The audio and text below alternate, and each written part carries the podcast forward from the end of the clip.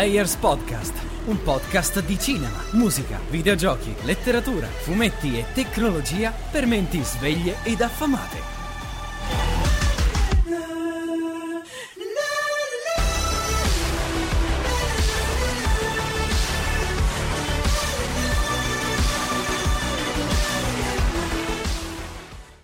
Bentornati, io sono Tommaso De Benetti, uno dei responsabili di Players Magazine. Con me questa sera ci sono Andrea Chirichelli, l'altro responsabile.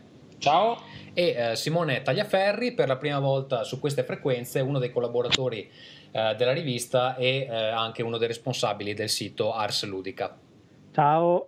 Simone, eh, tu sei anche uno degli speaker di Ars Ludicast, appunto il podcast di eh, Ars Ludica. Eh, ti conosciamo attraverso Uh, insomma, ambienti videoludici. Um, questa sera ti abbiamo invitato per la, la, tua vena polemica. Infatti, in uno degli ultimi episodi di uh, Ars Ludicast uh, ti atteggiavi a vecchio con il cappello che osserva il cantiere mentre costruiscono la metropolitana a Roma, è vero? Ma quindi non mi avete invitato perché so bello? No, no, purtroppo no. E, qual è l'argomento di oggi? Allora, diciamo che questo podcast uh, fungerà un po' di, uh, da riempitivo uh, fra il podcast precedente e il prossimo che eh, ospiterà Andrea, vuoi dirlo tu? Sì, il prossimo podcast sarà interamente dedicato alle immagini perché avremo due guest star, forse i due illustratori italiani più famosi al mondo attualmente. Entrambi sono under 35, quindi anche degli ottimi esempi di imprenditorialità e crescita personale. Alessandro Gottardo ed Emiliano Ponzi, che se provate a googlarli vedrete che hanno vinto centinaia di premi ovunque, quindi li, li, inviteremo per una puntata solo grafica. Non so come verrà fuori, però la faremo sì, lo stesso. Un podcast grafico. Tra l'altro, eh, Ponzi ha anche fatto la copertina di Players 13, di cui parliamo fra un attimo. L'argomento di oggi, molto brevemente, sarà eh, quello di discutere eh, come stimolare e come reagire al feedback che eh, progetti come il nostro o eh, insomma simili ricevono su internet. Se sentite un terribile rumore di fondo, purtroppo non riusciamo a eliminarlo, è il microfono di qualcuno, portate pazienza. Um, prima di passare però al tema di oggi e lanciare la sigla, um, vorrei appunto ricordare che è uscito Players 13, un numero che sta ricevendo uh, finalmente un buon numero di, di, di feedback. Uh, Andrea, vuoi uh, dire a chi ancora non l'ha visto cosa possono trovare? Diciamo Players 13 disponibile gratuitamente dal sito in uh, vari formati, sfogliabile online, scaricabile in PDF, eccetera. Le versioni EPUB arriveranno nel giro di qualche giorno. Sì, senza stare a fare l'elenco pedissequo del sommario, volevo segnalare alcuni pezzi che secondo me meritano particolare attenzione, oltre ovviamente alla parte grafica che, come è stato detto, è curata da Emiliano Ponzi e che ci ha permesso di ottenere per la quarta volta la presenza della nostra cover su Cover Junkie, che è il sito barra blog più famoso al mondo per quanto riguarda le cover di magazine internazionali e quindi siamo accanto a Rolling Stone, Wired, eh, Esquire e tanti altri big dell'editoria. Segnalavo lo speciale sul cinema indiano eh, per la parte cinema, eh, un cinema che in Italia è pressoché sconosciuto, quindi abbiamo preparato un, un testo che permette di iniziare a comprendere le caratteristiche di questa cinematografia. Abbiamo un articolo di approfondimento su Refna che credo si possa definire il regista del momento, visto il successo che ha ottenuto Drive. Eh, abbiamo un approfondimento per quanto concerne la parte ludica sul Kinect, eh, che è un uh, add-on abbastanza eh, vituperato dai giocatori diciamo, classe vecchia come il sottoscritto, ma che sta ottenendo un grandissimo successo eh, di vendite, uno speciale su Street Fighter, che è una serie che è riemersa dal nulla dopo parecchi anni di, di, di interruzione, visto ecco, che... Quest'anno 20, fa i 25 anni. 25esimo, esatto, è una delle tante serie che che compie il 25 compleanno quest'anno eh, e poi abbiamo una, un approfondimento anche sul concetto di libertà e condivisione, ovvero sul uh, problema della pirateria e la chiusura di vari siti come Mega Upload eh, che cerca di analizzare un po' e stilare lo stato dell'arte di questa situazione. Sì, diciamo che esamina un po' la differenza fra libertà di espressione e libertà di scaricare roba gratis, che è, esatto. un po', cioè, è sempre un una sottile, sottile, linea rossa che separa la legalità dall'illegalità. Sì, no, diciamo che è un argomento che mi sta particolarmente caro. Adesso l'articolo, se non sbaglio, l'ha scritto Claudio Magistrelli. Sì. Um, però mi è capitato più volte di vedere persone che messe davanti all'opportunità uh, di pagare qualcosa per quello che stavano scaricando si appellavano alla libertà di espressione eh, confondendo, eh. confondendola con la libertà di scaricare cose gratuitamente. La libertà di espressione è quella che ti permette di dire quello che vuoi senza finire in prigione, che è un po' diverso rispetto a eh, rubare contenuti. Nea- neanche quello che vuoi. La libertà di espressione è quello che ti permette di dire quello che vuoi contro il potere senza finire in prigione, perché quello che comunque sia io vuoi le calcolo al potere, cioè se vuoi dire che una cosa è bella nessuno te lo impedisce. Esatto, va bene, eh, lancerei la sigla e poi eh, par- eh, parliamo dell'argomento di oggi, cioè feedback su internet e eh, eh, quanto dobbiamo eh, preoccuparcene. Players Focus.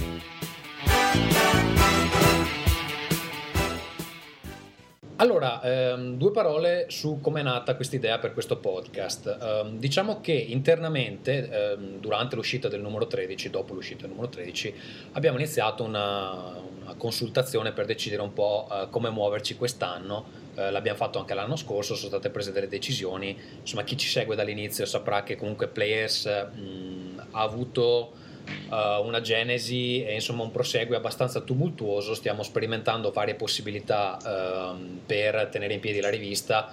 Eh, anche a fronte, insomma, adesso la offriamo gratuitamente, come si può fare, eh, cose del genere. Siamo partiti, eh, per chi se lo ricorda, con una raccolta fondi su crowdsourcing, poi siamo passati in abbonamento, adesso abbiamo aperto tutto e ehm, ci basiamo semplicemente su le donazioni volontarie e um, insomma gli introiti pubblicitari, i pochi che eh, arrivano per il momento.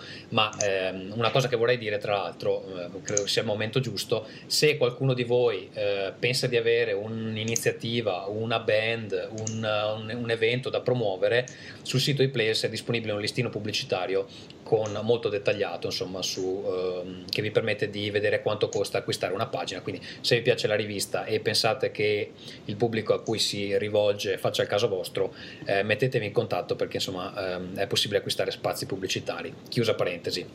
Comunque abbiamo iniziato questa consultazione e eh, una delle cose che ehm, diciamo infastidiva di più la redazione è che nonostante il buon successo riscontrato ehm, soprattutto con eh, gli artisti all'estero che ci concedono le interviste molto volentieri, Uh, con le copertine che finiscono su Cover Junkie, che è appunto uno dei siti più importanti al mondo, um, le visite che comunque sono abbastanza buone.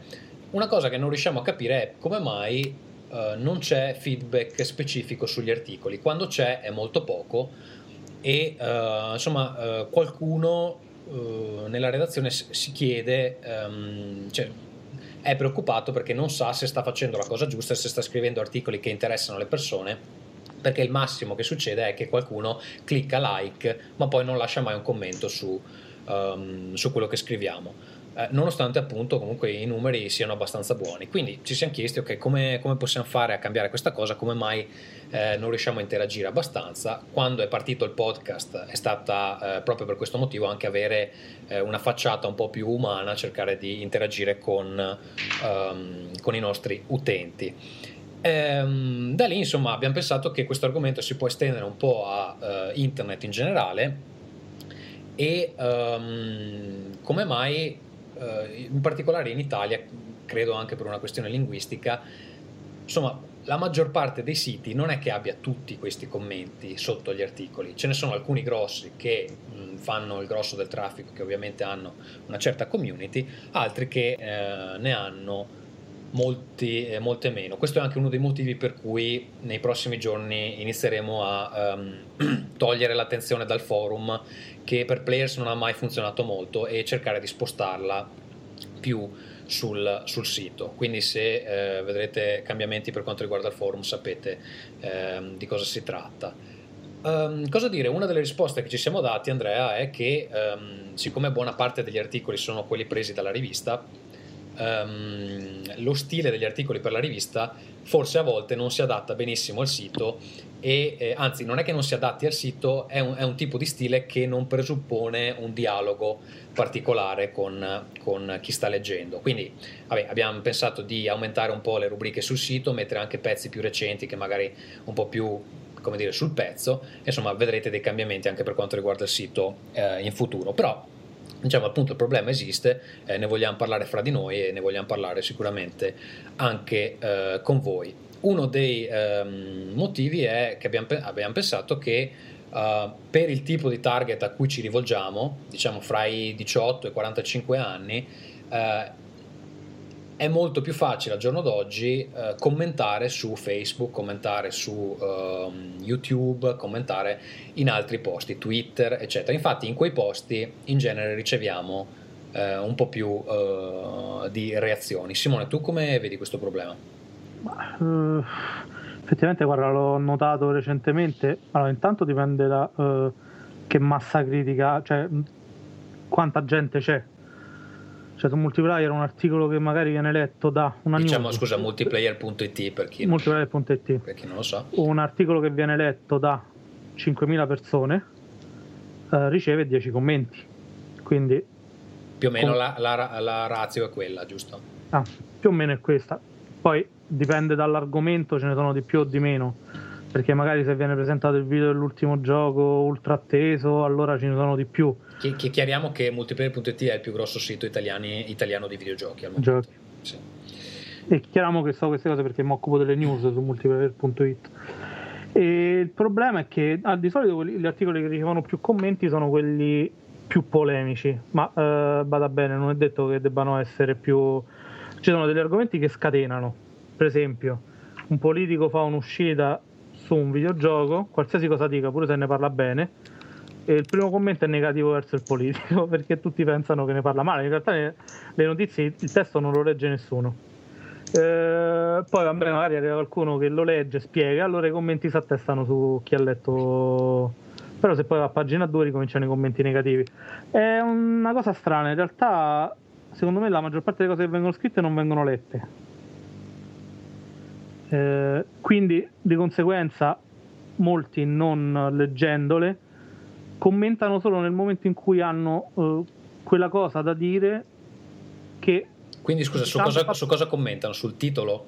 Sul sottotitolo? Su mm. quello che hanno commentato gli altri? Secondo Perché me, su qualcosa me commenteranno insomma. Il, il lettore medio ha una libreria standard di commenti allora, è il gioco bello mio al day one, quello è fisso, cioè lo trovi in... Uh, cioè tu puoi mettere 100 immagini pure 160 x 160 pixel di un gioco atteso tipo GTA 5. Ecco, se tu adesso mi dai una foto, un'immagine nera di GTA 5 con pixel bianco e dici che è una cosa di GTA 5, arriverà qualcuno e dirà mio al day one, bellissimo, stupendo, faranno un capolavoro.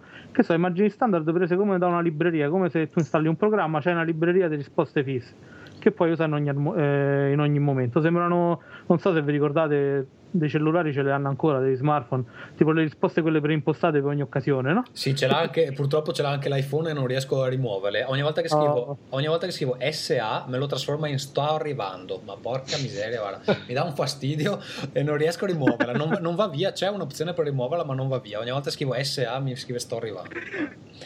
Vabbè, Apple merda. Eh, sì, infatti, no, guarda, su questa cosa guarda, mi fa infuriare. E... Insomma, tipo i calciatori praticamente che rispondono alle interviste con un frasario di 100 parole. Abbiamo dato il 120%. Ecco, sì, lo, l'utente medio ha un frasario che sfrutta in ogni occasione. Insomma, se il gioco gli interessa, il Day One, eccetera, eccetera, se gli fa schifo.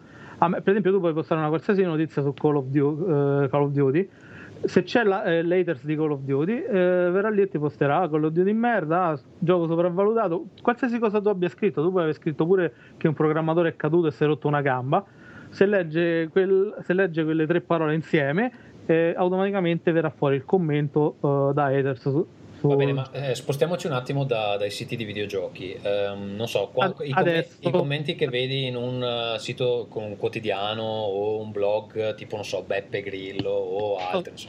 Sono simili, sono simili però uh, dipende, in quel caso sono simili, nel senso Beppe Grillo comunque sia stimola molto a livello polemico, stimola molto comunque sia Sento un fruscio terribile, ragazzi. Eh, lo sento, lo sento. Che...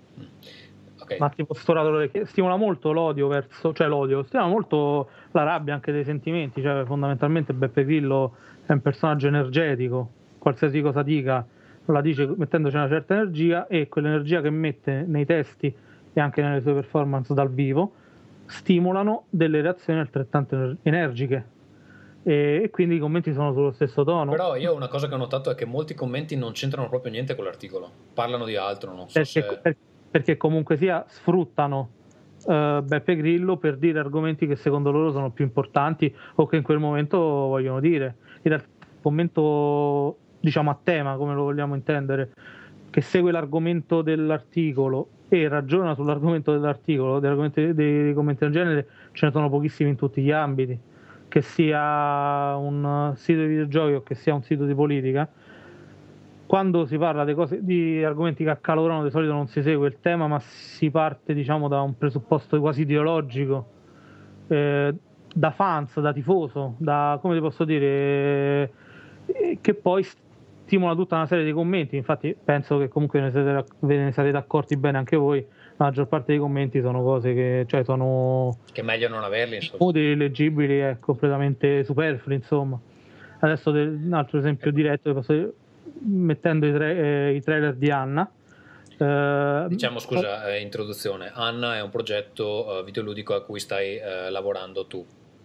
sì, scusate tu, la... tu, con altre persone, altre persone. Eh, c'è, c'è, un team che si chiama Dream Painter non so esattamente quale sia il tuo ruolo eh, all'interno del progetto game designer e PR. Ok, ok. Ecco, cosa, eh. cosa è successo in questo caso? Ma mm, c'è arrivano tanti commenti, soprattutto su YouTube. Sono diciamo, aspetta, diamo un po' di contesto perché sennò uh, chi magari allora, non, non, segue la scena. Cioè, è un gioco, è un'avventura grafica, qualcosa del genere, un'avventura in prima persona. Eh. Indie. Indie che uh, uscirà fra qualche mese, non so quando. Metà maggio circa. Ok, e um, voi per promuoverlo avete rilasciato due trailer uno qualche settimana fa e uno l'altro giorno, giusto? Sì. Cosa è successo? Allora, eh, quello che ci ha sconvolto di più il primo trailer è che la gente si è concentrata sulla, sul valore produttivo del trailer. Ovvero, eh, purtroppo fare un trailer costa. Noi siamo uno sviluppatore indipendente. Anche, anche, io comunque mi sono concentrato su quello. Non so se hai letto i miei commenti, ma... Sì, ovvio, ovvio sì, bastardo. Eh... Cioè, eh, fare un trailer costa. Abbiamo fatto un trailer per mostrare il gioco, non avevamo nessuna pretesa di, eh, di chissà quale qualità del filmato, insomma, perché vi posso dare dei prezzi, cioè fa un trailer di livello professionale può costare anche 7.000-8.000 euro, ti chiedono. No? Sì, sì. Quindi sì, comunque sia, se è una produzione indipendente, infatti che fanno la maggior parte degli sviluppatori indie? Mettono filmati, conseguenze di gioco, magari commentano con la voce di sottofondo, ma non è non è che poi hanno il filmato montato come se fosse un film come hanno fatto magari con Dead Island o come fa Electronic Arts con ogni gioco che pubblica. Vabbè, noi anche volevamo semplicemente mostrare il gioco in movimento perché c'era stato Yes e ci faceva piacere far vedere quello che stavamo facendo. E niente, la maggior parte dei commenti sono concentrati sul valore produttivo del trailer. E allora eh, ci hanno portato a fare che cosa? Abbiamo contattato un un, una società che realizza trailer in Italia, Pazart, e ci siamo fatti fare un secondo trailer che è uscito proprio ieri in anteprima su multiplayer.it e oggi diciamo tu, per tutti abbiamo pubblicato adesso siamo in attesa di vedere se finalmente commenteranno più sul gioco tra virgolette insomma che su, sul video sugli effetti del video insomma su, quanto era brutto il video, come era montato. Guarda, in realtà credo di no, perché la mia prima reazione è stata questa. Il, tra- il, secondo trailer è molto più bello, cioè si vede che c'è qualcuno che sa fare trailer, che ci ha lavorato, però ci sono dei problemi nella coppia, che a me, a me è una roba che mi dà fastidio. Ci sono problemi nella? La, eh, I testi fra una sequenza filmata e l'altra ci sono delle, delle, parti che secondo me non ci stanno, quindi, quindi, io mi sono concentrato su quello. Però la mia è un po' deformazione professionale, nel senso che vabbè,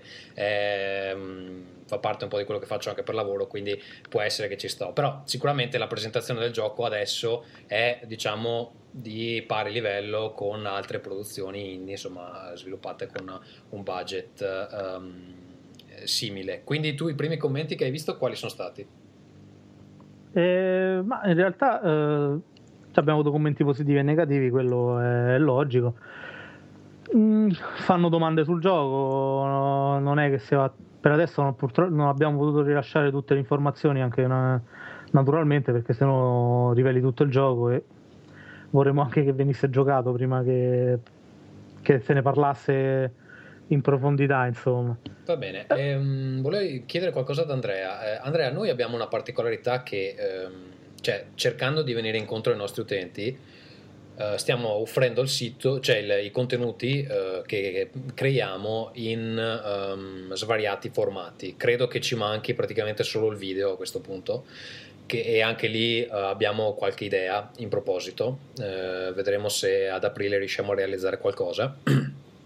Comunque noi abbiamo, ad esempio, abbiamo il sito che appunto ripubblica uh, una parte del materiale della rivista, uh, ci sono anche delle rubriche specifiche per il sito e credo che aumenteranno in futuro. Poi abbiamo una versione EPUB, ehm, EPUB e Mobi uh, per chi ama i, gli ebook reader, c'è il PDF realizzato dal appunto team grafico, insomma che mette insieme la grafica di Players che appunto è stata apprezzata da più parti e i testi, eh, il PDF realizzato da Federico Rescaldani, eh, Eugenio Laino eh, e poi adesso abbiamo anche delle, delle new entry, Cristina, eh, c'è Gianluca adesso nuovo. E, e poi abbiamo eh, una versione in streaming da utilizzare su mh, mm, smartphone e tablet per chi vuole leggerselo appena esce magari in movimento e insomma una serie di formati. Poi c'è chi, può, chi si legge le, le news da reader RSS, tu pensi che distribuendo la produzione in questa maniera sia anche difficile per uno che ci segue decidere dove commentare, se commentare e a volte magari è anche impossibilitato quando vorrebbe dire qualcosa, magari lo sta leggendo sul formato sbagliato da, da cui non si può commentare? No, non credo. Credo che il mezzo con il quale arrivano le nostre comunicazioni non sia particolarmente importante.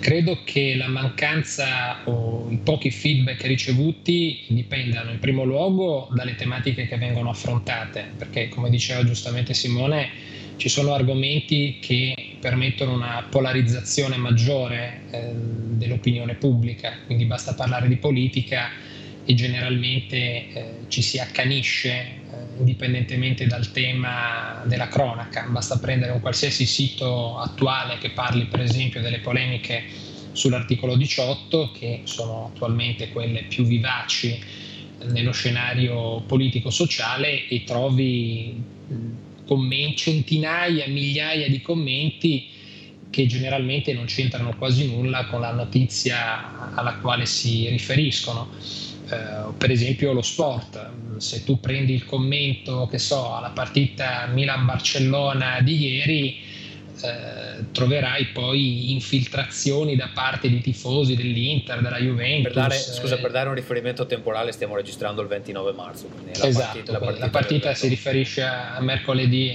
Milan-Barcellona 0-0, andata della eh, dei quarti di finale di Champions League. Quindi è chiaro che ci sono degli argomenti che, tra virgolette, tirano più di altri. Eh, nel nostro caso c'è poi anche un problema legato alla tempistica, nel senso che noi non avendo delle news in senso letterale, quindi lavorando molto poco sulla quotidianità, ma molto più sull'approfondimento, eh, ci troviamo nella condizione di proporre, secondo me, dei pezzi più interessanti, perché la news appunto nasce e muore con la notizia. Sì, eh, scusa, però... scusa, ti interrompo qua un secondo. Sì. Simone, tu puoi eh, confermare che comunque scrivere news su eh, cazzate che insomma nel mondo dei videogiochi tutto fa news, il nuovo vestitino sbloccabile per l'avatar fa news, giusto? Eh, tu come lo, come lo, trovi? Lo trovi allora, edificante uh, dal punto di vista di uno scrittore oppure no? Ah, io non lo trovo edificante, però eh, in realtà uh, non lo è. no, ti spiego. Cioè, tutto fa news perché comunque sia, uh, purtroppo c'è un duplice discorso. Da una parte il giocatore vuole essere informato anche su queste cazzatine. Ti spiego, se tu segui ad esempio Asura Svrat, gioco eh, che abbiamo recensito di Capcom. su, su Players 13, è presente anche sul sito, potete andare a leggere le recensioni.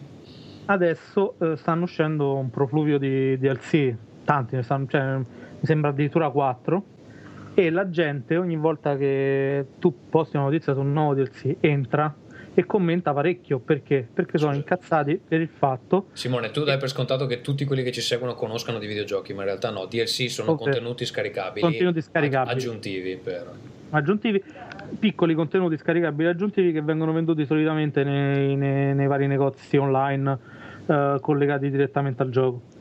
E la gente però vuole saperlo che escono questi DLC, perché per esempio nel caso che ti ho citato eh, c'è il DLC che, pro, che avrà il finale vero del gioco, Ah, hanno, hanno, messo il finale vero in uh, contenuto scaricabile. Sì, praticamente il gioco arriva alla fine tronco e poi il finale c'è in uh, tramite diversi DLC, vengono aggiunti capitoli alla storia. Sì. Questo gioco è diviso in capitoli e verranno aggiunti dei capitoli alla storia. La gente entra e commenta molto perché? Perché è incazzata, perché ha pagato il gioco e uh, viene informata che praticamente ha pagato il gioco ma non è finito il gioco e quindi ogni volta è odio contro Capcom. Cioè, uh... Sì, diciamo che Capcom Però... come casa produttrice ce l'ha un po' sta cosa perché ci sono state polemiche anche per un altro titolo che fa esattamente la stessa roba, Street Fighter uh, Cross Tekken, che anzi lì è ancora peggio perché i contenuti sono già tutti sul disco quindi già sviluppati eccetera e ti fanno comprare una chiave per sbloccarli che tra l'altro non sono nemmeno particolarmente furbi perché sanno che la gente si incazza per queste cose e continuano a farlo però vabbè. Ma stesso discorso anche per quelli positivi cioè la gente per esempio su Skyrim vuole sapere tutto. Cioè se esce una virgola su Skyrim un microfix che sistema un pelo di uno degli animali del gioco gli piace saperlo. E quindi tu ti ritrovi comunque a dover scrivere notizie fondament- che fondamentalmente consideri quasi superflue perché magari sì, inutili, super perché poi gli aggiornamenti si scaricano in automatico. Quindi tu se continui a giocare accendi il gioco e te lo scarica. Però che al lettore interessano, quindi che fai? Se sei un sito commerciale che fai? Decidi che non gli dai più notizie che comunque gli interessano, sì, se le vanno a cercare da un'altra parte, giusto. no? Qui tornerei ad Andrea. Andrea, tu dicevi che i nostri pezzi in realtà eh, non fanno questo, cercano un po' più di approfondimento. Sì, cercano l'approfondimento, generalmente sull'approfondimento innanzitutto bisogna essere... Eh, bisogna conoscere il, il, punto di partenza, quindi voglio dire, prendiamo la sezione cinema di Players, che è composta per lo più da film che in Italia risultano inediti. È chiaro che su quei pezzi è difficile che ci possa essere un feedback immediato, perché eh, le persone mh, non hanno l'opportunità di vedere subito il film al cinema. Già è diverso invece per esempio per la rubrica settimanale dove i feedback sono un po' più numerosi di solito perché si commentano titoli che sono in sala e che quindi le persone possono andare a vedere eh, e quindi poi dare una, un proprio, una propria valutazione. Ma al di là di questo... Infatti, cioè, proprio per uh, confermare questa teoria, di solito al Cine col Fulge, eh, se non è quello che ha più commenti, comunque è uno dei più letti sul sito, quindi la gente è comunque molto interessata a eh, cose ehm, attuali relative ecco. eh, appunto all'attualità. Poi bisogna fare anche un distinguo tra lettura e feedback, nel senso che ci possono essere degli articoli che vengono molto letti ma che eh, non suscitano discussione eh, e altri articoli che magari invece appunto sempre per la regola della polarizzazione eh, di coloro che rappresentano la fascia più proattiva di lettori danno vita a dei dibattiti. Io per esempio ricordo che uno dei pezzi più commentati era stato una, una, sorta di editoriale, era un commento che mi era venuto spontaneo scrivere, che era stato scritto quasi in real time, il giorno dopo la morte di Steve Jobs, perché la RAI, adesso non ricordo se era RAI 2 o RAI 3, aveva messo in piedi una trasmissione celebrativa eh, le cui intenzioni erano sicuramente positive e anzi sentir parlare in prima serata eh, di, di, Apple, di Steve Jobs, eh, era comunque una, una cosa positiva e innovativa.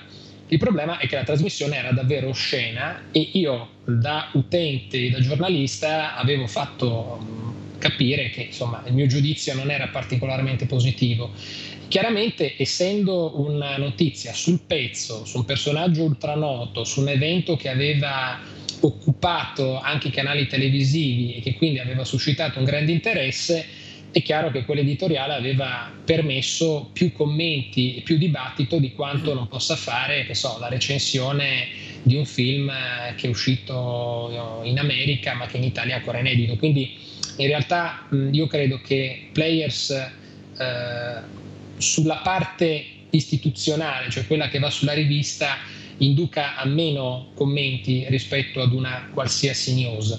Piuttosto ci sarebbe un altro argomento che eh, secondo me sarebbe utile discutere, e cioè su quanto i faccitori del caso, cioè noi, dobbiamo sentirci influenzati dal fatto che la gente commenti o non commenti un pezzo. Sì, eh, ti, ti, fermo un attimo perché una cosa che volevo dire io e che è francamente un motivo di discussione all'interno della redazione, quindi uh, chi è all'ascolto, insomma, vi invito a mandarci le vostre opinioni. Abbiamo l'indirizzo email per il podcast che è podcast at uh, playersmagazine.it. Una cosa che fatico a capire e Simone me lo confermerà è eh, che comunque con l'aumentare dell'età uh, in genere la gente tende meno a scagliarsi contro qualsiasi cosa. La mia impressione è che ci sia un sacco di gente che legge un pezzo, lo assorbe, magari gli piace anche e poi comunque non si sente obbligata a lasciare un commento. Quello che succede magari in un sito di videogiochi in cui l'età media è tendenzialmente più bassa, o perlomeno l'età mentale è tendenzialmente più bassa, purtroppo lo dico da videogiocatore di, di lunghissima data, è che comunque lì c'è una, un certo astio verso utenti di insomma, altre piattaforme, eccetera. È una cosa storica e quindi purtroppo non si può rimuovere. Eh, io insomma abbiamo dei dati abbastanza precisi sul nostro tipo di utenza, comunque si tratta di persone mh, adulte in età se non è universitaria e lavorativa che ehm, generalmente hanno buone possibilità ehm, economiche e um, c'è anche una buona fetta di, di, ragazze, credo che sia intorno al 27-30%, uh, mi dà l'idea di una fascia d'età che um, tende meno a, uh, pre- a, commentare distinto. Se lo fa, magari lo fa uh, in forum che frequenta da una vita. Uno dei motivi per cui secondo me il forum non ha funzionato molto è che eh, vabbè, noi siamo tutti e tre, credo, utenti di forum da moltissimi anni. Eh, le nuove generazioni um, tendono più a spostarsi verso altri tipi di comunicazione, Twitter, eh, Facebook, eccetera. Quindi è difficile eh, far crescere una comunità dal nulla senza la presenza di eh, vecchi eh, come noi a eh, far germogliare insomma, il giardino de, de, del forum. Non so, eh, tu Simone, che, che, impressione hai per quanto riguarda le fasce di età, di ute- scusa, le fasce di età dell'utenza? Uh, o insomma il loro, loro posizionamento so- socio sociale, non so, non so nemmeno come, come, definirlo, insomma, dove si posizionano nel, nella scala evolutiva dell'umanità. Il problema è che più diventi vecchio, più diventi lento a scrivere, allora c'è meno tempo. no, sì, no, vero, è vero è sicuramente poi. La verità è che, per esempio, noi facciamo riferimento a un pubblico che fa. Mh, parlo eh, di videogiochi, quindi multiplayer. Arsludica di meno c'è c'è diciamo la nostra fascia d'età di videogiocatori. Ecco, per esempio, Ars Ludica è un bel esempio perché tu, stiamo parlando di multiplayer che ha molte news. Ars Ludica, Ars, eh, sbaglio sempre fra il podcast e il sito, Ars Ludica um, è un sito che comunque ha fatto la sua bandiera sull'approfondimento. Eh, cioè quell'approccio premia in termini di visite, premia in termini di commenti, non premia, come lo senti? Allora, eh, ma il discorso è simile a quello di prima purtroppo, cioè l'approfondimento viene commentato meno. No? Allora, l'articolo più commentato del sito qual è? È The Graveyard di The Love Tales. Perché? Perché la, quando è uscito la gente era, si è divisa fra chi lo ha adorato, chi è piaciuto tipo me, e chi comunque lo odia e non lo Vogliamo considera dire, The Graveyard è un chiamiamolo gioco, un'esperienza interattiva, non so come la definisci tu. Eh, c'è, pure, c'è, pure, un articolo che ho letto, per esempio, su Parliamo di videogiochi che ne parla questi giorni, no? Sì, sì, Mi sembra che è uscito proprio questa mattina, l'ho, eh, letto. No, questa mattina è uscito qualcosa su, su Rasprat. Comunque, ehm, mi pare che sia stato citato in qualche articolo. Ad ogni modo, è un, appunto questa esperienza dove si controlla una vecchia all'entrata di un cimitero, si può solo andare dritti, si arriva su, su una panchina in fondo al cimitero dove questa vecchia ricorda la sua gioventù, eccetera. Più o meno è tutto lì. È un'esperienza interessante, per molti non è un videogioco, eh, per Simone non lo so. Comunque, insomma, eh, diciamo che è un, un, un, pezzo di software che ha diviso molto uh, i, insomma, le fazioni, giusto? Ok, e, sì, e nel momento in cui c'è questa divisione, quindi c'è parecchio contrasto fra, il, fra le, c'è polarizzazione, come diceva Andrea, e si, crea, si creano commenti, perché poi la gente discute eh, fondamentalmente quelli che chiamano flame sono cioè, è gente che discute anche animatamente sugli argomenti. Stesso discorso recentemente è successo con un articolo sulla traduzione di, eh, di Rester, che è un gioco, pubblic- un gioco un, sempre un, diciamo, un gioco in senso lato per PC che richiede solamente al giocatore di passeggiare, leggere dei testi e, e andare dal, superare quattro livelli partendo da un faro su un'isola arrivando fino in cima a un'antenna. Sì, diciamo che l'edizione originale usava un inglese aulico, chiamiamolo così, anche se alcuni hanno dei dubbi su, sul fatto che fosse aulico. La traduzione italiana è altrettanto um, ambiziosa, diciamo così.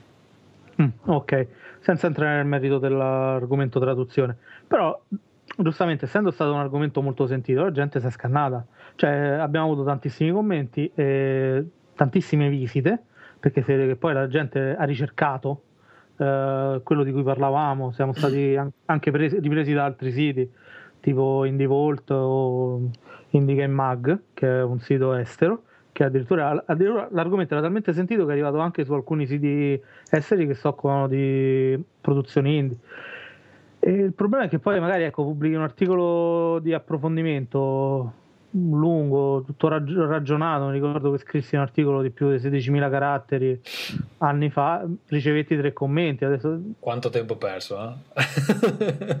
sì, po- poche visite, pochi commenti. E...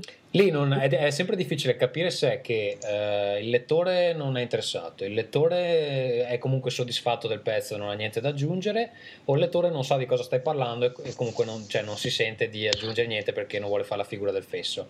Quindi è molto difficile valutare se quei pezzi vengono letti, vengono... Beh, letti magari no perché la visita c'è, poi non si sa esattamente dove guardano le, le palle degli occhi del lettore, però vabbè lì devi fare un po' di... Allora, te faccio io una domanda, quante volte in un podcast, non necessariamente in questo, hai detto delle cose e hai pensato, oddio, queste adesso le sentono, uh, mi scannano nei commenti. Invece poi magari non ha commentato nessuno. Mm, ma guarda, vabbè, per, per, i podcast che gestisco io, vabbè, Players Podcast è quello dove sono più moderato, poi insomma ce n'è un altro uh, che si chiama Rincast, che è celebre diciamo per i toni eh, abbastanza accesi molto goliardici quindi insomma le cose che diciamo in quello Uh, generalmente la passano sempre liscia perché ormai nel tempo ci siamo costruiti sta, sta identità che possiamo dire quello che ci pare. E su Players Podcast invece cerco di essere un po' più uh, a modo uh, e comunque vabbè insomma il, il, podcast ha avuto dei buoni, dei buoni commenti però effettivamente niente, cioè, non mi pare neanche di aver detto niente che, che ha sconvolto le persone quindi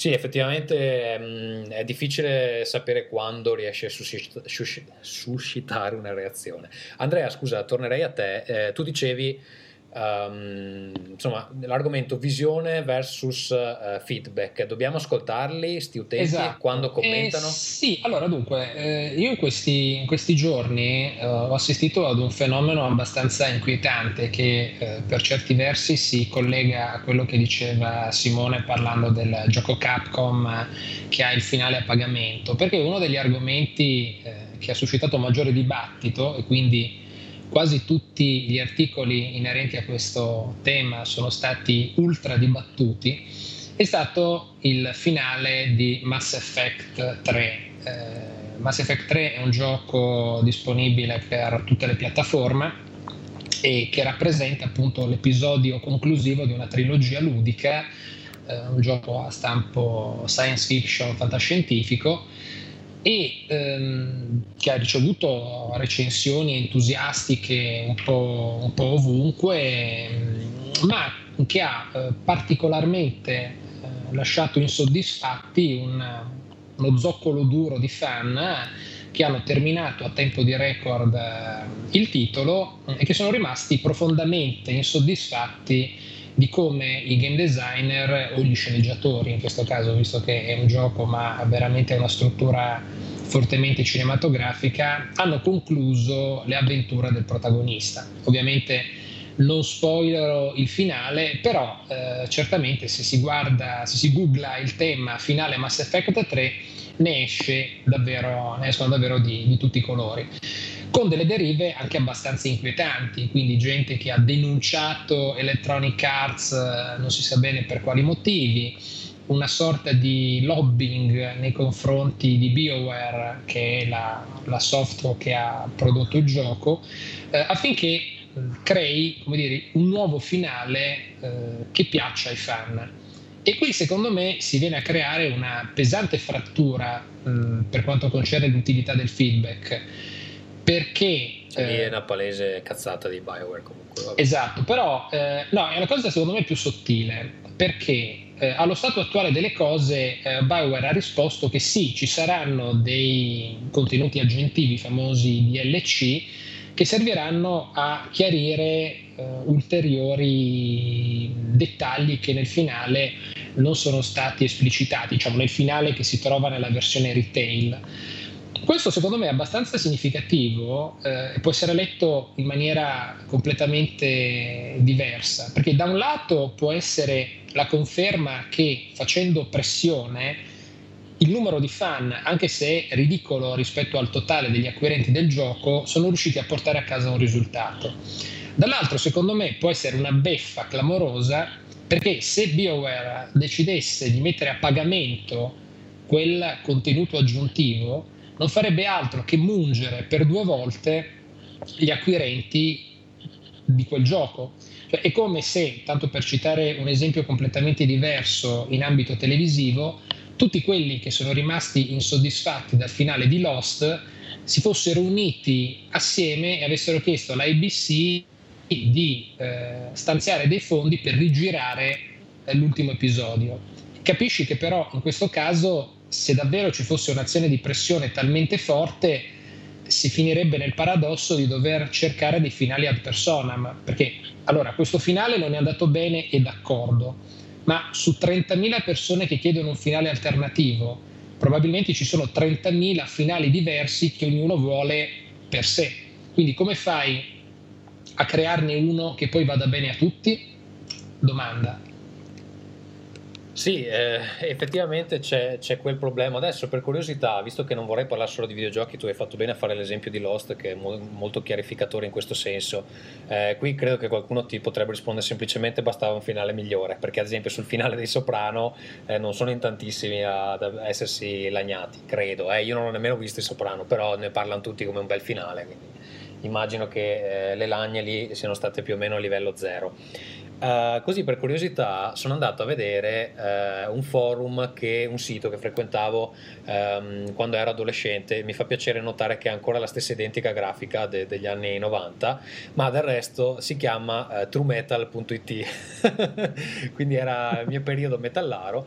E sono andato perché um, back in the days questo sito um, aveva comunque una community estremamente sviluppata e eh, noto che ehm, comunque eh, anche al giorno d'oggi ehm, non è come ai vecchi tempi, però eh, ad esempio vedo che adesso online ci sono 200 utenti, però credo che sia uno dei siti più grossi in Italia, quindi ehm, se lo compariamo ad altre realtà in altri ambiti eh, non è tantissimo, all'epoca probabilmente ne aveva di più, però vedo che il sito comunque è ancora ben frequentato la parte dei dischi mi sembra molto meno frequentata rispetto a um, com'era uh, insomma a metà degli anni 90 e uh, no probabilmente era a metà adesso non so esattamente comunque insomma una decina di anni fa.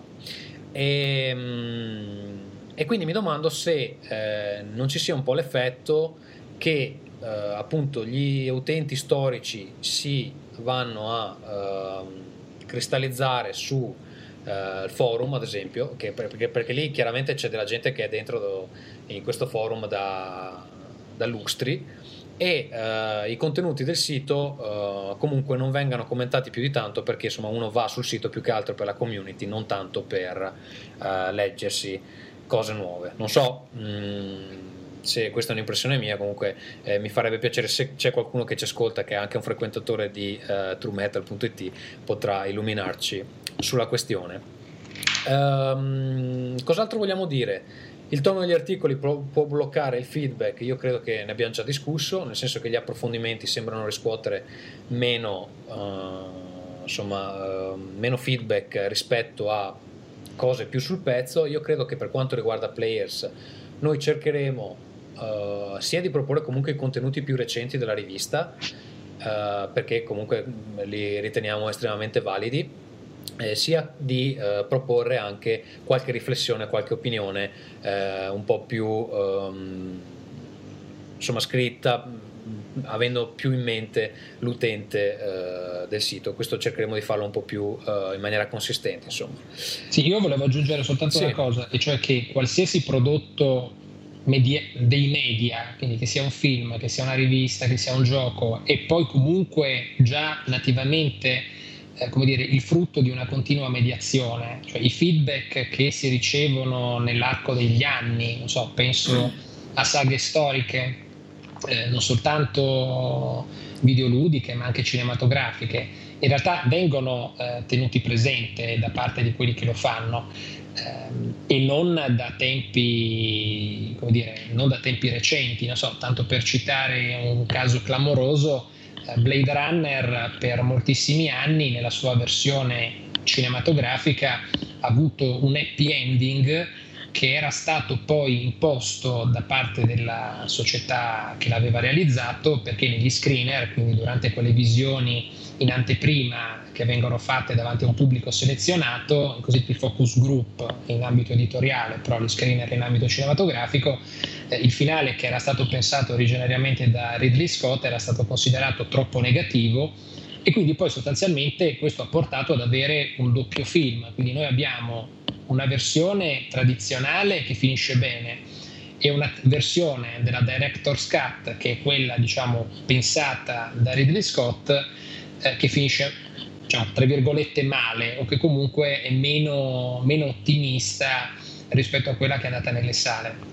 Quindi in realtà eh, di fatto molti prodotti eh, dell'intrattenimento sono come dire già frutto di una mediazione e di feedback che si riceve.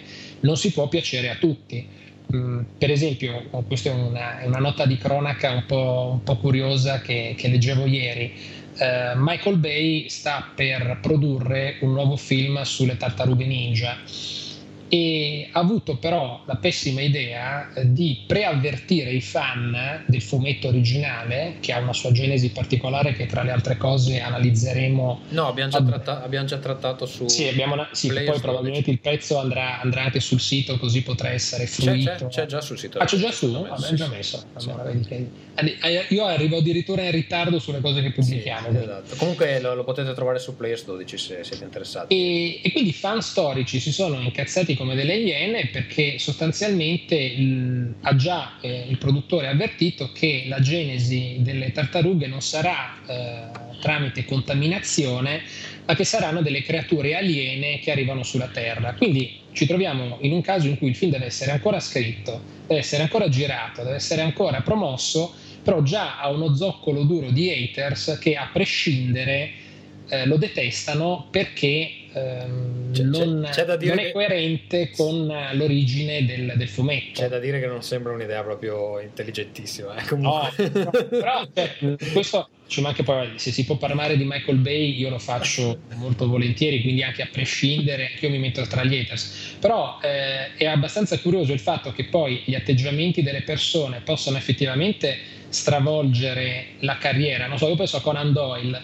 lui Sherlock Holmes l'aveva fatto morire però è stato costretto a farlo resuscitare perché i fan ne volevano, ne volevano di più. Sì, è l'effetto Misery non deve morire, no? Esatto, no? Eh, e, e, tra l'altro, ecco, una cosa che mi stava venendo in mente, eh, visto che um, un, un, sistema di finanziamento per opere multimediali che sta avendo molto successo in questi ultimi tempi è il mitico Kickstart, che è praticamente una sorta di piattaforma del crowd, crowdfunding, se vogliamo chiamarlo così. Si chiama Kickstarter Kickstarter, esatto, eh, in cui persone più o meno famose chiedono al pubblico eh, di finanziare determinati progetti. E proprio recentemente c'è stato il grande successo che ha ottenuto Tim Schafer, che è un programmatore famoso perché ha realizzato tante avventure grafiche, Day of the Tentacle, Green Fandango e che comunque adesso lavora anche sulle piattaforme di nuova generazione. Monkey Island.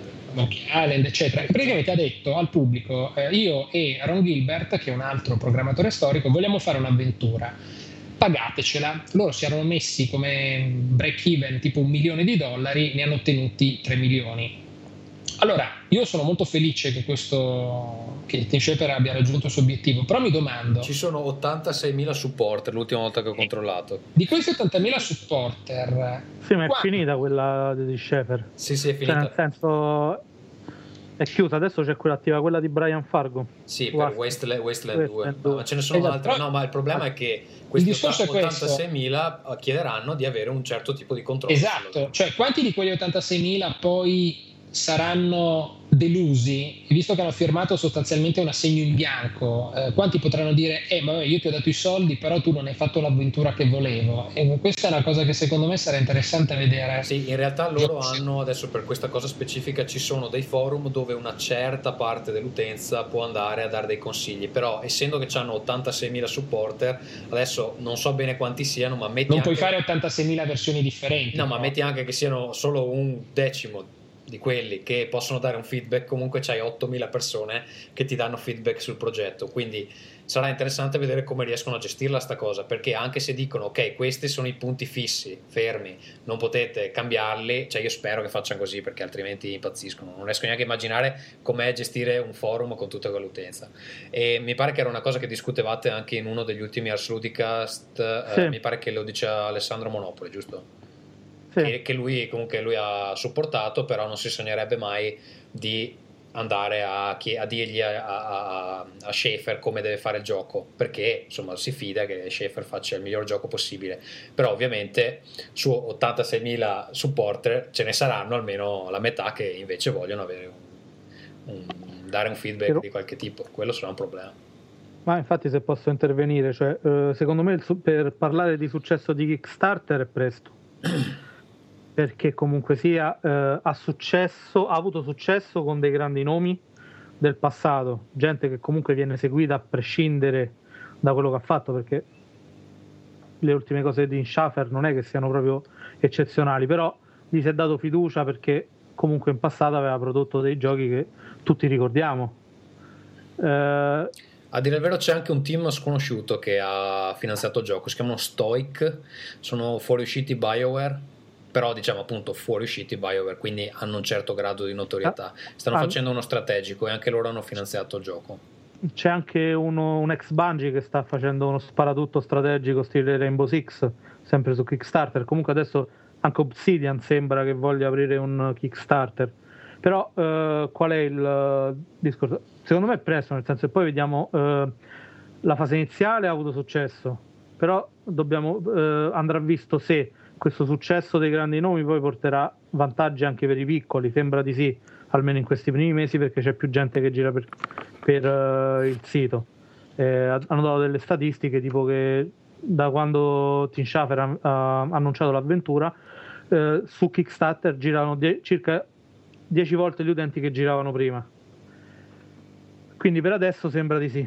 Però poi andrà valutato se alla fine dei progetti le reazioni degli utenti, se poi questi utenti saranno soddisfatti e ritorneranno, quindi finanzieranno altri progetti, se avranno voglia di finanziare anche progetti che non sono di grandi nomi, perché eh, noi adesso abbiamo citato tutti nomi molto, molto grossi, però è anche vero che ci sono progetti di nomi minori che magari sono altrettanto validi che non, uh, non hanno ricevuto lo stesso supporto cioè altrettanto validi sulla carta. Eh, perché sì, diciamo per, per, per, chiudere che quello che ci auguriamo è che non si ottenga un po' l'effetto focus group, che forse è quello che è successo con eh, un celebre film Sucker Punch di eh, Snyder, se non ricordo male, che eh, ha messo dentro il film tutte le cose che piacciono ai nerd, cioè le, le ragazze gnocche, i robot, i ninja, i nazisti, e cos'altro c'era, adesso non, non, me lo ricordo, pensando di fare il film più bello di sempre, democraticamente, nerdicamente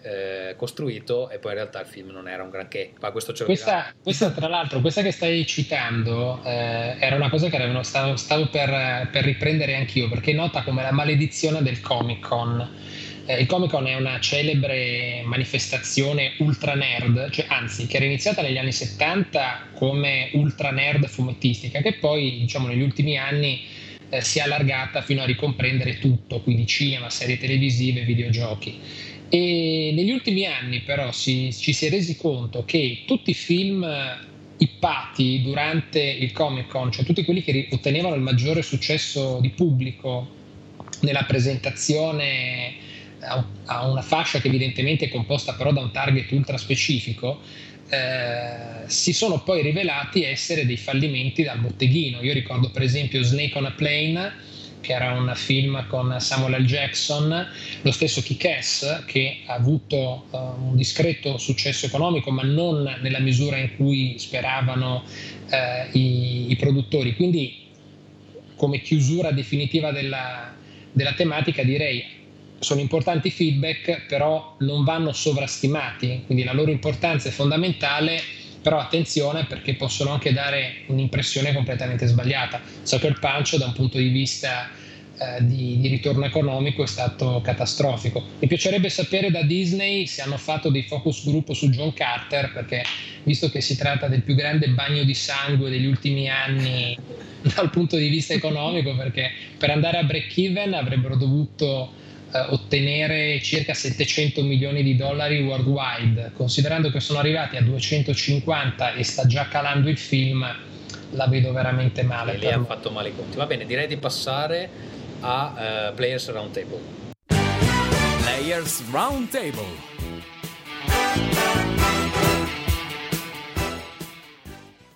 Sì, allora, ehm, Players Roundtable è appunto questa rubrica, ormai chi ci segue dovrebbe saperlo, dove eh, diamo consigli per gli acquisti o perlomeno parliamo di cose che stiamo leggendo, vedendo, giocando eh, al momento. Eh, Simone, vuoi partire tu?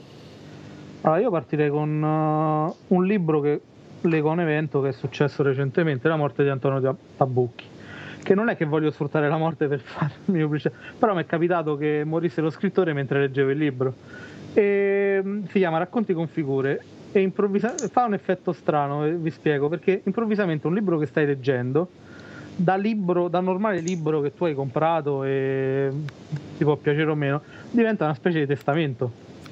Eh, non, non, so se riesco a spiegare, sembra come se cambiasse eh, la morte dello scrittore avesse cambiato il modo con cui sto leggendo il libro. Cioè quello che ci leggi dentro è cambiato. Sostanzialmente il libro è formato da una serie di racconti basati su dei quadri.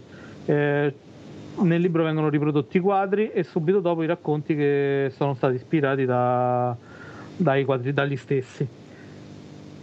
Però più che il libro in sé che non è neanche una delle cose migliori che ha fatto sinceramente eh, Tabucchi, per chi non lo conoscesse, è lo scrittore italiano che ha scritto Sostiene Pereira, il suo libro più famoso, ma anche Notturno Indiano e eh, La testa di, Damasceno Monteiro, eccetera, eccetera, che viveva a Lisbona perché mm, amava sia per motivi di studio sia perché l'Italia non lo trattava benissimo, ma non scendiamo in questioni politiche.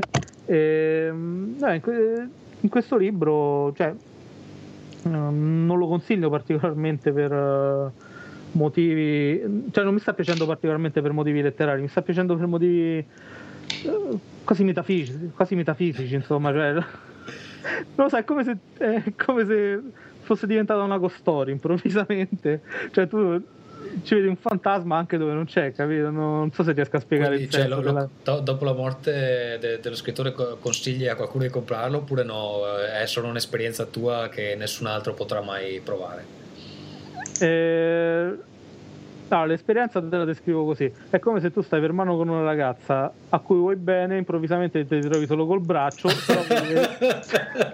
Oddio, che immagine. Però la vedi ancora sotto forma di fantasma, capito? ecco. Va bene, quindi insomma, Lo so. consiglio, consiglio, di comprarlo, eh, consiglio di comprare e di leggerlo, anche se è molto particolare, nel senso che sono racconti surreali e sconnessi e legati molto alle immagini, alle, ai quadri eh, che vengono rappresentati. Sicuramente non è uno dei suoi, più, dei suoi libri più facili da leggere, però eh, lo consiglio nel senso che non saprei neanche dirti perché te lo consiglio.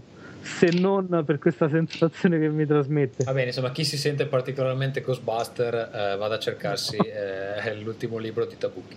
Eh, Andrea, vuoi andare tu?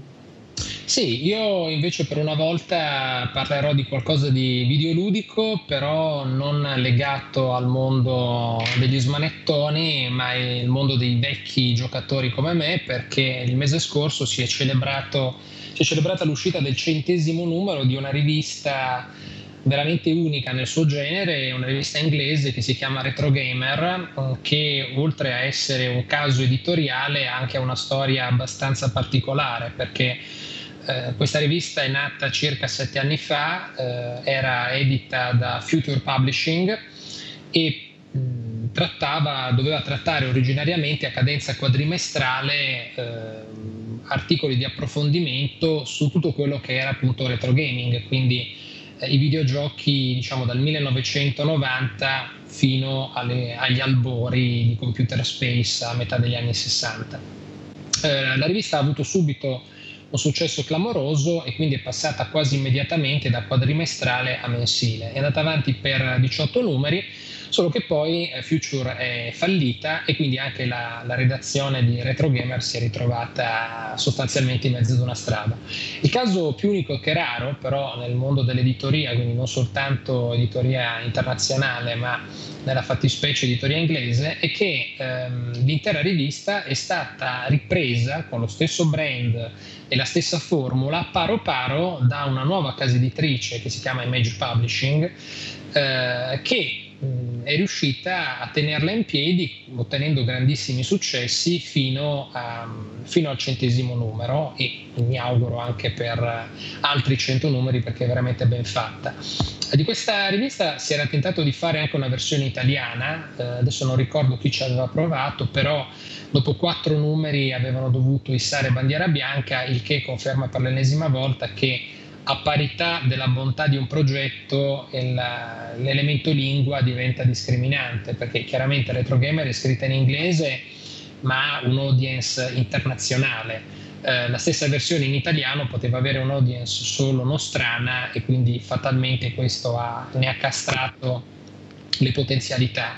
Eh, un altro elemento però significativo è il fatto che appunto sia stata castata questa Phoenix Down, questa sorta di, di incantesimo che ha permesso alla rivista di rinascere eh, ed è singolare che sia avvenuto nell'unico mercato, nell'unico settore economico della storia dell'economia che sia morto e risorto, perché questo accade ai videogiochi. I videogiochi nel 1983, dopo la crisi che li aveva colpiti erano completamente defunti eh, e poi sono ritornati a nuova vita grazie ai tempi a Nintendo che era un'azienda completamente sconosciuta che spacciando la sua prima console, cioè il, il NES come un giocattolo e non come una console di videogiochi, riuscì a riemergere nei mercati europei e americani eh, dove i negozianti vedevano il videogioco come una sorta di maledizione, visto che Atari, che era l'azienda che li aveva fatti diventare celebri, era andata in fallimento e aveva fatto perdere soldi praticamente a chiunque.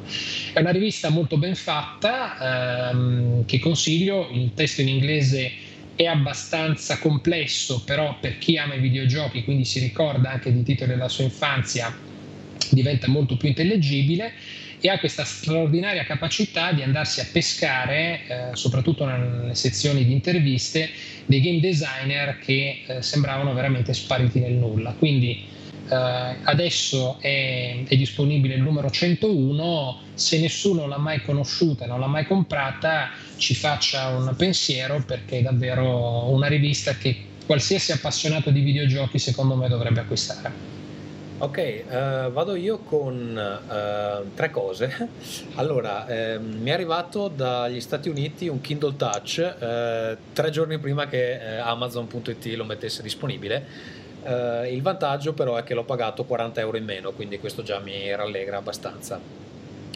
Um, cosa voglio dire? Io l'ho preso perché avevo già mm, l'iPad, lo uso soprattutto per leggere e... Um, ho qualche problema eh, agli occhi, nel senso che cioè, ci vedo benissimo adesso, ormai ho fatto un'operazione qualche mese fa e quindi ormai ho la, la vista da sniper, però um, anche l'aria che c'è dove vivo è molto secca, quindi ho, ho gli occhi spesso eh, secchi. Eh, leggere molto su schermo sapete che insomma, può creare dei problemi e eh, siccome io per lavoro comunque uso il computer 10 ore al giorno, già ho eh, questo problema per i fatti miei, quindi ho pensato insomma mi prendo un Kindle, è più riposante per gli occhi.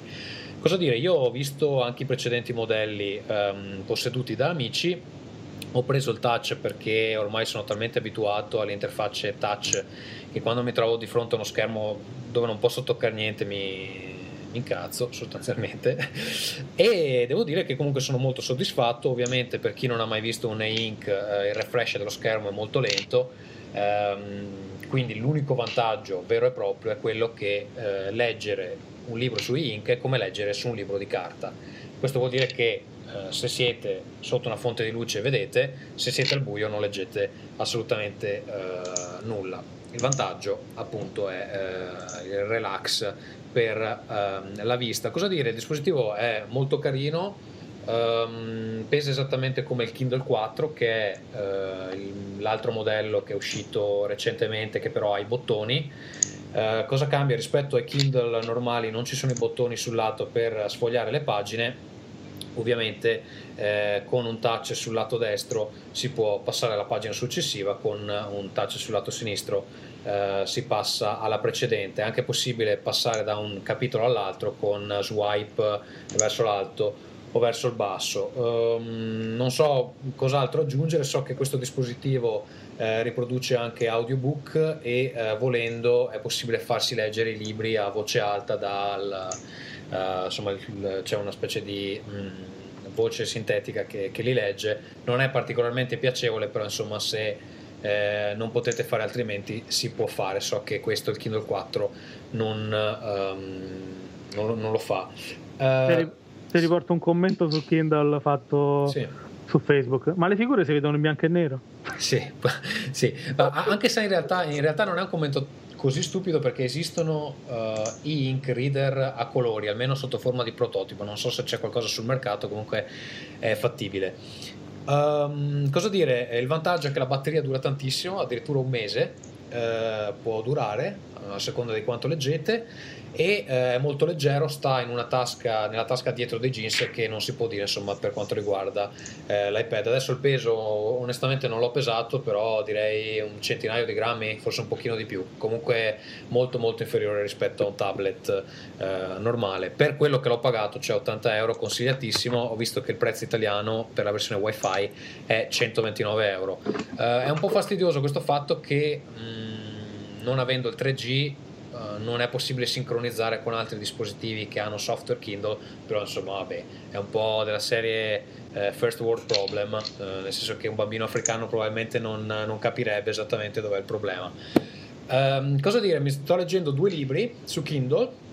Allora, il primo molto brevemente, che è un libro che non tratteremo mai su Players Um, in genere è un libro di uh, fitness, qui, qui, uh, in realtà è un libro per uh, bodybuilding, si chiama The New Rules of Lifting, l'autore è Lou Schuler e um, l'ho preso semplicemente perché vabbè, io mm, faccio abbastanza sport.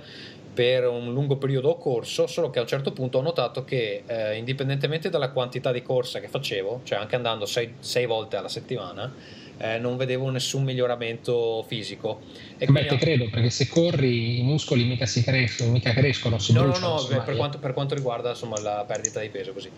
E mh, mm, così ho, ho, pensato forse è il momento di cambiare un attimo strategia perché ovviamente il corpo a un certo punto si abitua a quello che gli fai fare e insomma ho iniziato a fare eh, pesi in maniera un po' più uh, strategica e niente, devo dire che questo libro in realtà non sapevo esattamente cosa leggere, volevo avere una cosa che desse un, uno sguardo d'insieme alla nutrizione e anche al come fare gli esercizi in maniera corretta. Me l'hanno consigliato, ho fatto una domanda su Facebook, mi hanno consigliato vari libri, fra cui anche uh, The Omnivorous Dilemma, che mi pare abbiamo recensito su uno dei players. Um, comunque sto leggendo questo, devo dire, anzi l'ho finito, uh, devo dire che è uh, molto scorrevole, sono circa 200 pagine, si legge bene, è scritto bene, um, è molto interessante dal punto di vista uh, anatomico, insomma se vi, vi interessa sapere come il, corpo, il, vostro corpo funziona e poi c'è tutta ovviamente una, una parte con i programmi da, da, fare in palestra, quindi non è esattamente quello di cui trattiamo di solito, però uh, se vi interessa un libro del genere, questo ve lo consiglio, The New uh, Rules of Lifting di Lou Schuller. Secondo libro un po' più attinente a quello di, di cui trattiamo di solito è uh, l'ultimo di Baricco, cioè Mr. Gwyn che non ho finito, sono al 50% più o meno. Eh, adesso nell'edizione digitale non ci sono i numeri di pagine, comunque credo sia intorno a un centinaio, un libretto. E eh, vabbè, sulla storia non so bene cosa dire perché sono a metà, quindi magari aspetto un attimo per esprimermi. Mm, più o meno lo stile è quello suo, per il momento non mi sta emozionando è un po' sul livello di Senza Sangue, che secondo me è il suo peggiore. Però, vabbè, ho letto qualche recensione e dicono che si riscatta nella parte finale, vedremo. vedremo. Eh, è la storia di questo scrittore che decide di smettere di scrivere perché si mette in testa che um, vuole fare qualcos'altro, solo che non sa esattamente cosa, fino a quando un giorno decide che vuole fare ritratti, ma non con il pennello, bensì scrivendo però ritratti che non sono descrizioni delle persone. Adesso sono arrivato al punto dove deve fare il primo e quindi non, non so dirvi come poi risolve la, la, la, questione. Comunque sono uno spunto abbastanza interessante, sono questi personaggi che a Baricco, che erano presenti soprattutto in Oceano Mare, eh, ma insomma un po' anche in, in, altri libri, insomma, questi personaggi che fanno delle cose strane in, in, in ambienti un po' particolari. Eh, no, però c'è una cosa che voglio dire, e cioè che ehm, ne avevamo parlato anche con Fabio di Feltrinelli nell'episodio sull'editoria digitale. E devo dire che questo libro ha un, uh, una quantità di um, typo, come si dice in italiano? Non mi viene di refusi. Di, di, di, refusi, esatto. Di refusi? Eh, di refusi che è veramente sconvolgente. Direi che sono almeno, almeno due per pagina. E da un libro eh, disponibile commercialmente, soprattutto di un autore noto come Baricco, cioè non dell'ultimo sfigato insomma, che passa per strada, è veramente inaccettabile. E allora io non so se il problema sia che non esistono più gli editor, che non si rileggono queste versioni ebook. Eh, a vedere d- dal tipo di errore, secondo me, è che eh, non è stato fatto l'ebook con il testo originale, è stato fatto con una scansione da OCR perché ci sono dei casi palesi dove le I diventano L o uh, T o cose del genere. Quindi secondo me quello è un errore un po' da OCR. Comunque vorrei dire a, mi pare che è proprio Feltrinelli che lo pubblica, che c'è bisogno di una revisione perché veramente questo quantitativo di refusi a un uh, libro in vendita insomma a un prezzo nemmeno bassissimo Uh, non, non, è, non, è, accettabile e uh, sicuramente è un grosso disincentivo per comprare sì, però non farli incazzare adesso eh, cioè, no però Ma mh, mm, hai, beh, io sto dicendo la verità insomma questa, questa, questa, edizione è veramente cioè due, due refusi hai... per pagina in un libro di 100 pagine non sono ma hai verificato se ci sono anche nelle altre versioni? scusa le, altre, le, le versioni cartacee? Eh. Eh, non, non, ho, non ho accesso secondo me è un problema del del, di come è stato trasformato il file in ebook. Comunque non è, non è, non è accettabile. Curiosità, eh, so che non c'entra assolutamente nulla, però eh, mi, mi, mi, suscita una domanda. I, li, I, libri cartacei in italiano, cioè di autori italiani, eh, da te che sei in Groenlandia, si, si non, trovano? Non sono no? in Groenlandia. Eh, ah, dici in italiano? Sì, c'è proprio edizioni italiane o bisogna per forza farsele spedire da, dall'Amazon di turno? No, ci, no ci un, c'è una selezione molto ristretta di autori. Eh, in... De Baricco dovrebbe essere considerato, viene considerato uno dei più internazionali. C'è, c'è, c'è, mi, c'è, mi c'è, Baricco, c'è, Baricco perché vabbè, di Baricco ho visto edizioni in russo, inglese, in tutte le lingue, però sicuramente si trova Baricco perché eh, vabbè, è uno dei nostri più famosi, quindi ehm, qualcosa si trova. Ad esempio mi ricordo ho visto Senza Sangue in italiano nelle librerie qui, cioè, ehm, non tutto, purtroppo, non tutto. Mm, quello sì, ma credo che sia, sono più quei reparti dedicati a chi studia la lingua, che magari vuole comprarsi il libro originale, cioè non è tanto per gli italiani che sono qui, che comunque sono 2000, non è che facciano un grande mercato. Ehm, così insomma, comunque vabbè, il libro è interessante, ma eh, sicuramente questo processo di trasformazione in ebook è un attimo da rivedere. Se non avete niente da aggiungere, mi pare avevamo una, una lettera di posta e poi direi che possiamo concludere. Players Mail Allora, questa è una lettera che ci ha mandato Danilo uh, Scardala o Scardala, non sono sicuro. Uh, dice: Salve, sono Danilo Scardala o Scardala. Ti scrivo per farti i complimenti. Questa la manda direttamente a me. Per farti i complimenti per tutti i progetti che porti avanti, anche eh, per un altro semplicissimo motivo. In questi giorni c'è questa canzoncina che ascolto molto spesso.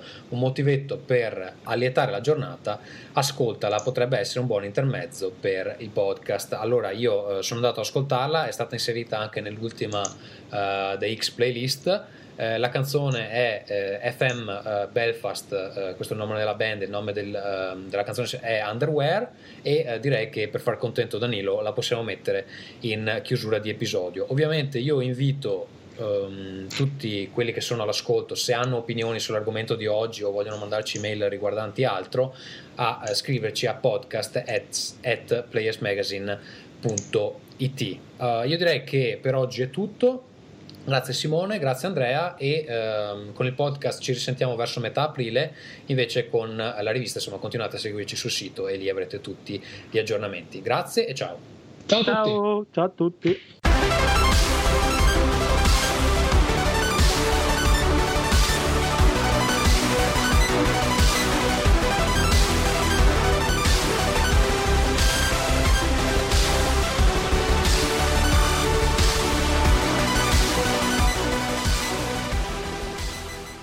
In chiusura alcune informazioni di servizio. Potete scriverci, come abbiamo già detto, a podcast at playersmagazine.it, leggeremo le vostre email in trasmissione, oppure potete visitarci al sito www.playersmagazine.it. Su Facebook eh, ci trovate a uh, facebook.com slash playersmag e su Twitter a twitter.com slash uh, playersmag.